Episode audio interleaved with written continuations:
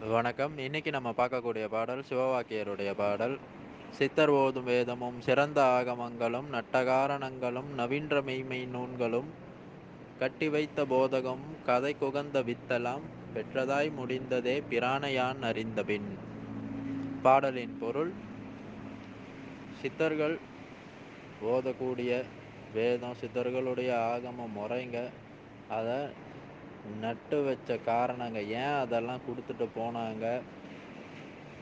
அது உள்ளுக்கு இருக்கக்கூடிய உண்மையான பொருள் என்னது?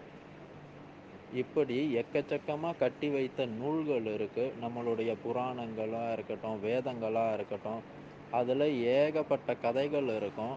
அந்த கதைகளுக்குன்னு சொல்லிட்டு உட்பொருள்னு ஒன்று இருக்கும். அந்த உட்பொருள் வந்து யாருமே பார்க்க மாட்டோம். எல்லா கதைக்குள்ளயும் ஒரு உட்பொருள் இருக்கும்.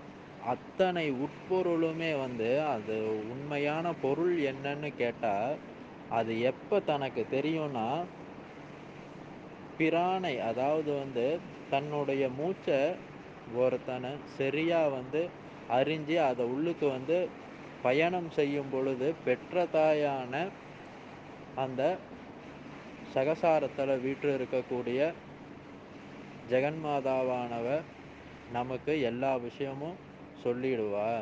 எதுக்கு அந்த தத்துவம்? என்ன அந்த தத்துவம்? ஏன் அது? இப்படி இந்த பிரம்ம ஞானம்னு சொல்லக்கூடியது அந்த இடத்திலிருந்து ஒரு மனிதனுக்கு உதயமாகும்.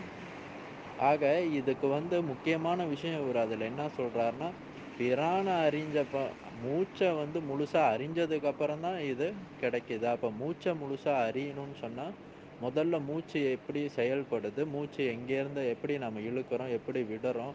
அதை வந்து முறையாக காணணும். அதுக்கப்புறம் சூரியன், சந்திரன்னு சொல்லக்கூடிய அந்த இரண்டு மூச்சும் வந்து எப்படி நமக்குள்ள செயல்படுதுன்னு கண்டறிஞ்சு, அதை உள்ளுக்கு ஊடுருவி பயணம் பண்ணும் பொழுது, நிச்சயமாக வந்து எல்லோருக்குமே இறைவனாகப்பட்டவன் கண்டிப்பாக நமக்கு அருளாசி அந்த இடத்துல வழங்குவான். சகல ஞானத்தையும் அந்த இடத்துல கொடுப்பான் அதுதான் வந்து பிரம்ம ஞானம்னு சொல்லுவாங்க.